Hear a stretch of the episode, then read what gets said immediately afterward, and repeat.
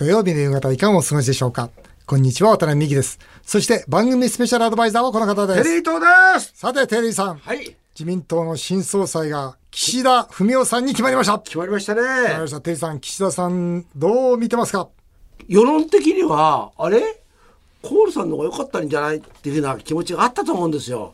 それがなんかね、変化っていう点うん。それでね、そのこと今回なったっていうのも、その後ろには、またなんか安倍さんとか麻生さんとか、んね顔が見えるね。なんか顔見えそうですよ見ね。える見える。で、こう、こう、えー、また変わらないの？みたいな、このままいっちゃうの？みたいな感じがするんで、うん。つまんないっちゃ変なんですけども、変化のない政治になっていくのかな？なんて感じがしたんですけども、うん。僕、岸田さんのね、その以前、1年ぐらい前に出された、その、まあ、総理、意識したその本を読んだんですけど、はい。まあ、本当にその、まあ、総論の方なんですよね。で、ね、これまで言われてましたもんね。はい。ですから、総論の方が、やっぱり安倍、麻生、その両氏に支えられて総理になれば、そんなに、まあ大きなこと、まあ変わったことはできないのは確かですよね。ただ僕はね、少し期待しているのは、えー一つはそのやっぱりコロナ対応。ね、ここは結構大胆なこと言ってるんですよ。岸田さん約束として。無料 PCR 検査？というか PCR 検査どんどんやれってことを僕は言ってますんで、それから野戦病院のような臨時の医療施設、これもやるべきだと思います。もう今こうやって減ってきたからこそ今僕はね、第6波に備えるべきだと思うんですよ。それからワクチンパスポートを活用して、どんどん経済を回していく。非常にそのコロナにおいては大胆な、なおかつ適切なこと言ってるんですね。でもこれ結構全部やろうとすると、法律変えなきゃいけないんですよ。うん、立法しなきゃいけないんですよ。だからそれをまず僕はね、岸田さんにね、期待したいな。これ、とにかくコロナで今までの対策は違うと間違ってると。えーここからあるべき対策を打ってもらいたいなと。ただね、僕は岸田さんね、すごい心配してるのは、実際、あの、お金どんどん使うぞって言ってるんですよ。あ言ってますね。そう。もう、この今回、そのね、えー財政出動、金融緩和についてはもうどんどん行くぞと言ってるわけで、ああ、もうまた、日本は破産に近づいたなっていうのが正直な感想ですね。ねさて CM の後は横浜市長選挙に出馬して惜しくも落選された前神奈川県知事松沢茂文さんと電話を結びお話をお伺いします。ぜひお聞きください。日本放送渡辺美希5年後の夢を語ろう。菅総理の退陣のきっかけを作ったとも言われています。8月の横浜市長選挙です。そうですね。横浜から日本の政治を変えようとした人たちは、この総裁選をどう見ているのでしょうか。えー今回は先日の横浜市長選挙に出馬された前参議院議員松沢茂文さんと電話を結んで、今だから話せる本音を伺ってみようと思います。えー松沢さん、はい。もしもし、はい、松沢です。ご無沙汰しておりますかどうも、渡辺さん、ご無沙汰してます。はいご無沙汰しております。これお元気ですか？いやー、元気でやってますが、ちょっと、あの、選挙負けたもんでね、その後の敗戦処理が大変で。なるほどね。き今日はテリーさんも一緒にいるんで、テリー東です。どうもご無沙汰しております。よろしくお願いします。いろいろはい、また余計なことしてね、ちょっと失敗してしまいました、今回。まあこういうこともありますね。まあそういろいろありますよ。ただね、横浜市長選挙、あの、はい。私もですね、夕刊富士等でですね、松田さんが一番の改革派、まあ今回ね、多くの方が出ましたが、一番の改革派だと思って応援していたんですが、はい。参議院の任期まだ4年もあったのに、なんでそうですね。議員を辞職して、横浜市長選に出たんですが、まずそこについて教えてください。うん。あの、横浜はですね、せっかく都市としての歴史文化、魅力がある街なのに、はい。もうこの3、4年、カジノ IR をめぐって喧嘩ばっかりやってるんですよ。政治家も喧嘩やってね、政党は分裂するし、経済界ももう喧嘩で分裂するし、うんあるいは市民運動も分裂しちゃったりしてね。うんそうそうでしたね。えーだからこんなことやってたら横浜の発展ないじゃないかと。うん。だからこのカジノ IR の問題はもう決着つけようと。うん。もうやっぱり市民の何十パーセント以上反対してんならね、うん。もうそんなもんやめて、うん。横浜のもっともっと魅力を引き出す成長戦略考えられるはずだと。うん。だからまあそれ誰かがやんなきゃいけないとうん。思ってですね、まあうん私が、まあいろんな方にも松田さんしかいないから出てくれとも言われましたし、うん。私自身政治家としてね、うん。もう自分のもうね、地元の町がね、こんなに魅力がありながら、全くそういう成長戦略の議論ができずに、うんカジノで喧嘩ばっかり、うん。誰かが出てて、これ、あの、なんていうかな、制御しなきゃいけないと思って、うん。俺しかないと思って出てったんですよ。ねただちょっとその後のね、流れが全く想定外でしたけどね。うん松田さん、うんはい。僕ちょっと一つ疑問があったんですけども、はいはいうん今回のしあの横浜戦でですね、IR 推進したのは林さんだけでしたよね。そうですね。で山中ん、さんも小野木さんもですね田中康夫さんも、ねみんな IR 反対してる、はいでそこにですね、まあ、名前のある松田さんが入ることによって僕はは逆に友倒れする可能性もあってね。場合によっては林さんがね僕は当選する可能性もあったような気がするんですよ。うん、ただもう林さんには勢いがなかったですね。まあ、勢いはないたと言ってもね。ええだからなぜそこにあえてその松田さんが行くことによって混乱を招くだけじゃないかと。ね、あのこれはなんかねもう,、ええ。もうそれは山中さんも小野木さんもねえいるんだしえうん。だからなんで今更入ってくるのっていう。ええ。そこに対する、ね多分その疑問を、今僕が言いましたけども、その疑問が一番横浜のですね市民が思っていたことでんなんで後からあ後出しじゃんけんみたいに出てくんのよあんたっていうふうに。ええ。そこだったと思うんですよ。えー実は私、IR カジノにね、あの変わる案として、どうしても実はあの前、神奈川県知事やってた時からやりたい政策があったんですね。うん。それ何かというとね、うん。英語の街、横浜を作ろうと。うん。横浜をね、英語を第二が公用語化して、うん。それで英語が通じる街、まあ、簡単に言えば香港やシンガポールのようにね、うん。母語の中国語プラス、イギリスの植民地だったんで、みんな英語ができるわけですね。うん。できますね。で、この英語力によって、国際企業を集めて金融センターになってるわけですよ。うんうんおっしゃる通で、日本の今後の国際化、グローバル化を考えると、うん一番の弱点は英語力なんですね。うん日本人ってやっぱり島国で育ってきたし、うんやっぱり英語でのコミュニケーション苦手なんですよね。うんで、やっぱりどっかでこれ、脱皮しないと、日本は国際社会の中で今後もリーダーシップ取れないと思ってて、それをやるのが横浜だと。横浜は今からね、あの130年前に開港して、うん。横浜で初めて英語のコミュニケーションが始まって、英語教育が始まって、英語ビジネスが始まってるんですね、開港場で。うん。だからこの伝統を生かして、今、国際化、グローバル化って本当に重要な時期に、横浜で英語の街を作る、それで私はあの新山下ふ頭にね、うん。英語ビジネスパーク、英語テーマパークを作ってう、ん。それで国際企業がまず日本に出るとしたら、あ横浜がいいねと、うん。英語ビジネスパークがある、うん。英語が通じる街、横浜だと、うん。こう言って、まあ、香港が今、中国に弾圧されてますよね。うん。逆に香港に変わるようなアジアのその国際その機能を持った街横浜、英語の街横浜を作りたいって、僕は実は知事の時からやりたかったんですが、知事も2期で辞めたのでね、うん。できなかったんですが、僕はこれをね、訴えて選挙に出たかったんですよ。なるほどな。それでそれで出たんですが、ただ予想外の展開は、こういう横浜の再生策の議論じゃなくて、それで IR カジノの議論でもなくて、うん。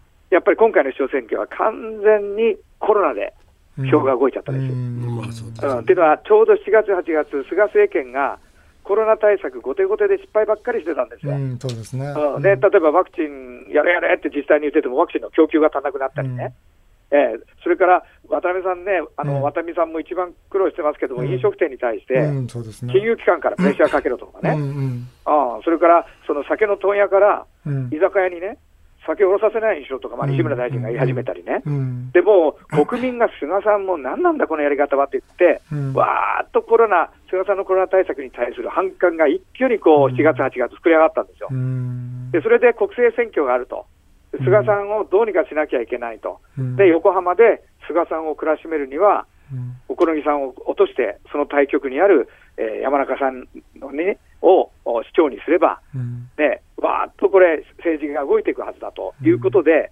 コロナ一色になっちゃったんですね。うん。まあ今回のあれですか菅首相の退陣。あのはい。松田さんどう見てますか？いや、私は横浜で乾杯したのがもう決定打になってると思います。ああやっぱり。えーまあ、これまで国政の参議院の補選とかずっと負けてきたんですけども、うん。やっぱり総理の地元の町ですよね、うん。えーそれで大臣まで辞めて、小此木さん出たわけですよ、うん。で総理も全面支援を約束したわけですね、うん。でそれで惨敗したわけで、うんで多分自民党の若い、あのまだ選挙基盤が固まってない先生方は、うん。もう菅さんの総理のままじゃ、俺らも総選挙でみんな討ち死にだと。うん。とにかく菅さんは変えなきゃいけないということで、うわーっと動き出して、うん。今回の総裁選挙になって、なるほどね。で菅さんももう最後は出れなくなっちゃったわけですよね。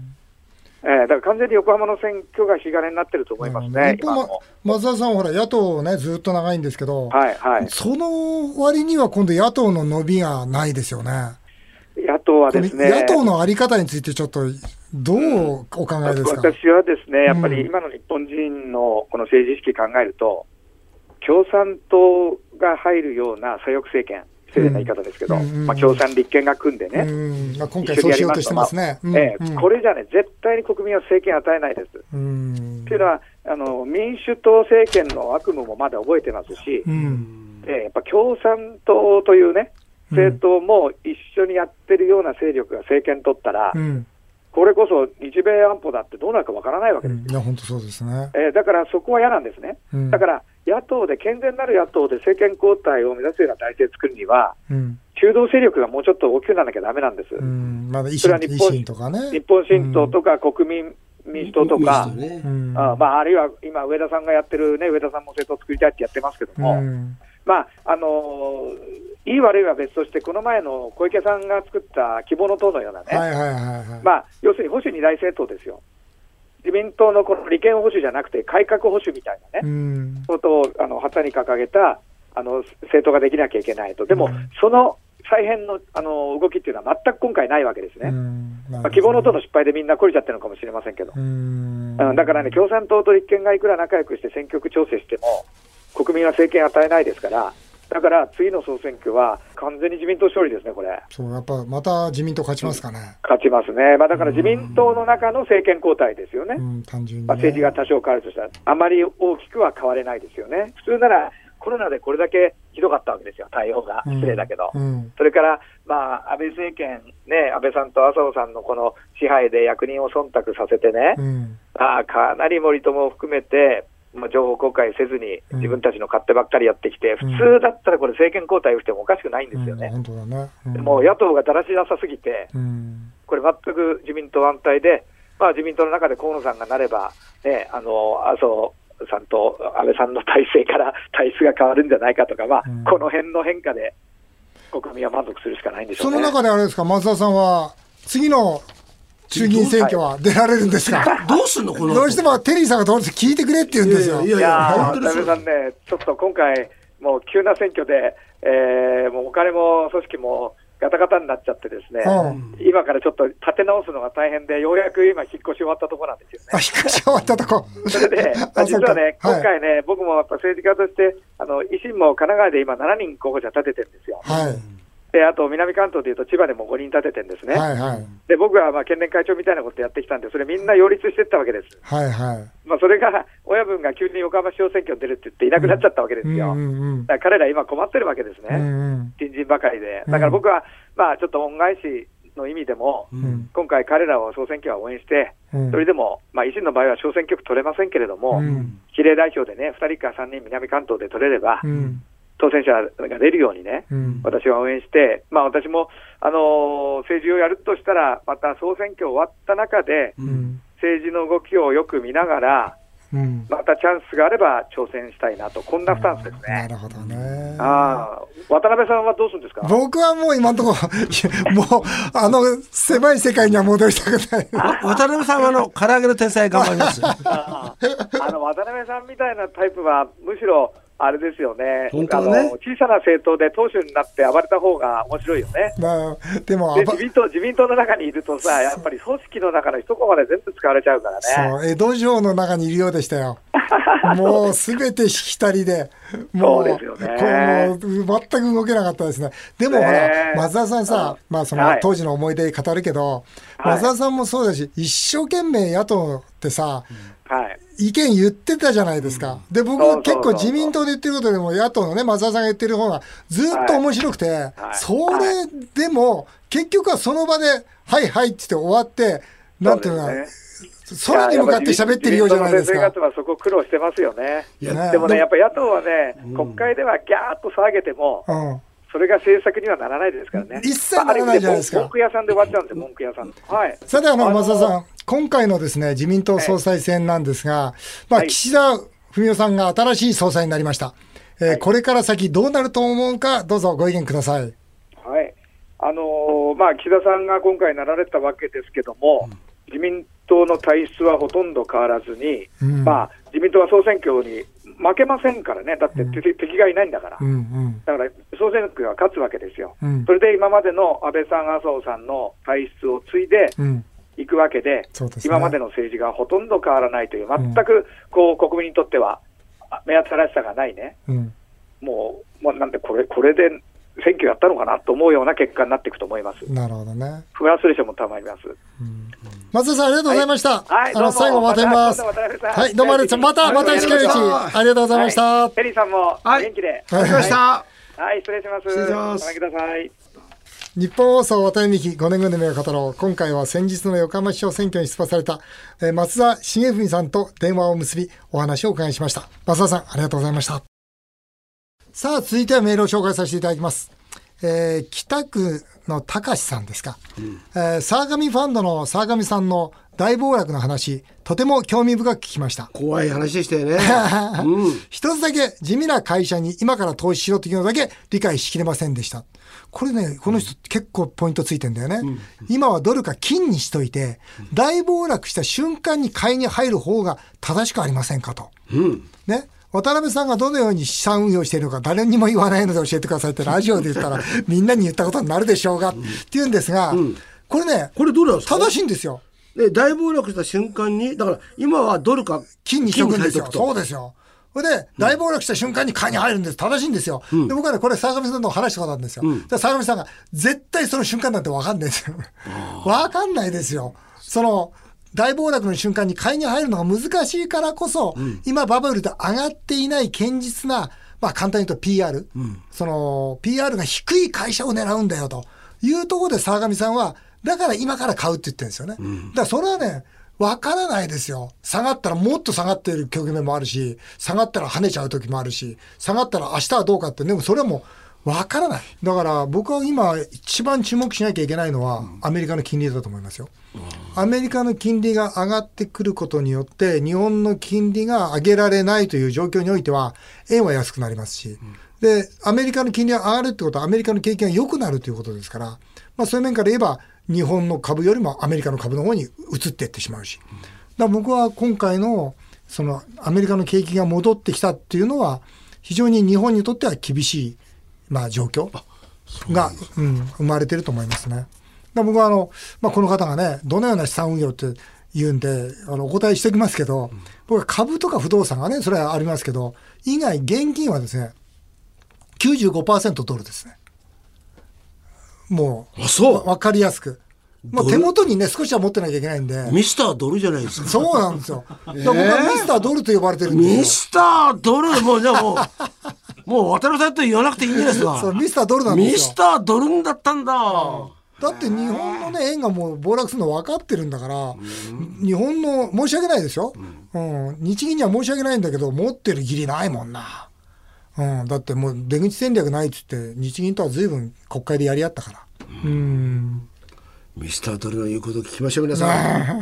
マッツンさん、えー大分県の市議会の議員がマスクから鼻を出していることを注意されても絶対に直さず処分を受けました。年を重ねて頑固になる人がいますが、渡辺さん、テリーさんは頑固な人とどう付き合っていますか？ってことで、これあれだよね。この人面白いよね。市会議員。ああ、俺、僕知らなかった。知らない、はい僕ね、ニュースでき、ニュースで見た。はい。で、処分を受けたんだよ。で、発言させてもらえないんだったらね、何か、う訴えるみたいなことね、言ってるんだよね。でも、いいじゃんね。ちょっと話しまえば。だから、頑固な。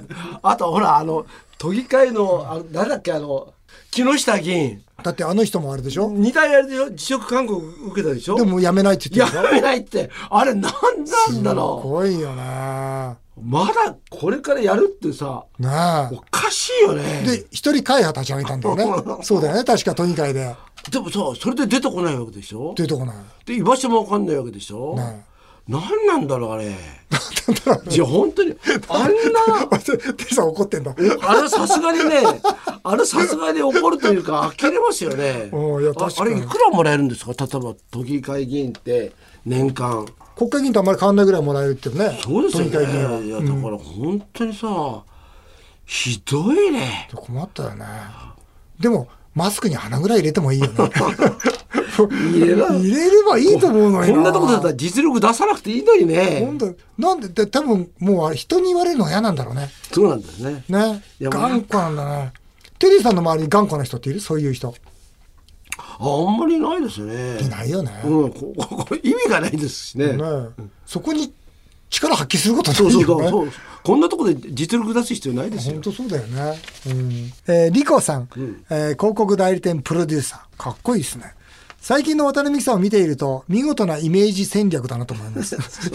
イメージ戦略かな？あんまりなんかしてない感じがするけど。うん。一方で先週、30分の番組の中で2度も、車ならいくらでも買ってやると、わざと好感度が下がる発言をしていましたが、あれも戦略ですかって、あれ、孫にでしょ。テリーさん質問です。イメージがさらに上がるために、渡辺さんは今後何をすればいいんですかって。逆に教えてほしいです。このままでいいんじゃないの別にさっきの今言われたイメージ戦略なんか渡辺さんしてないよねしてないしてない。もう普通、いつも素のまんまだもんね。素のまんまですよね、だからもうあんまりそういうイメージはないからただ逆に今までの渡辺さんのイメージがみんな違う捉え方してたからイメージ戦略してるようにも思われてんのかもわかんないけどあとやっぱこのまんまだよね。テリーさんがそばにいるとね、うん。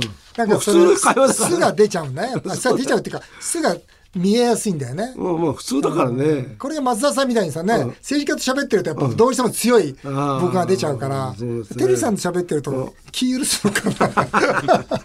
そういうことかな。えーすごい、えー性欲が強い T 太郎さんです、えー毎日テレビを見ていると、高市早苗さんと野田聖子さんとおどちらかと付き合いたいか、真剣に想像している自分がいます。面白い渡辺さんは経営は想像力だと名言を残していますが、性欲が強い営業マンは毎日どんな想像をしていますか？性欲の強い営業マンがどんな想像をしているか聞いてみましょう。はいどうぞ。もちろんあの高市さん野田聖子さん含め、一回ちょっと妄想はしましたし。しましたか、どどちらがタイプですか？いやどちらかというと高市さんの方が。タイプはいはいタイプあそう。さ先あのメメルケルさんも一回妄想はしました。メルケルど氏メルケルさん、もうも妄想はしましう歴史の頃大人物ですよ。メルケルさん、それはまずいでしょう。偉い偉いですね。すごいわ。はい。あっという間にお時間になってしまいました。テリトさん、また来週もよろしくお願いします。日本放送渡辺美希5年後の夢を語ろう。この番組では、リスナーの皆さんのメールをお待ちしております。メールアドレスは、夢 5-1242.com。夢 5-1242.com。お送りしてきました。日本放送渡辺美希5年後の夢を語ろう。また来週のこのお時間にお会いしましょう。お相手は渡辺美希でした。あなたの夢が叶いますように。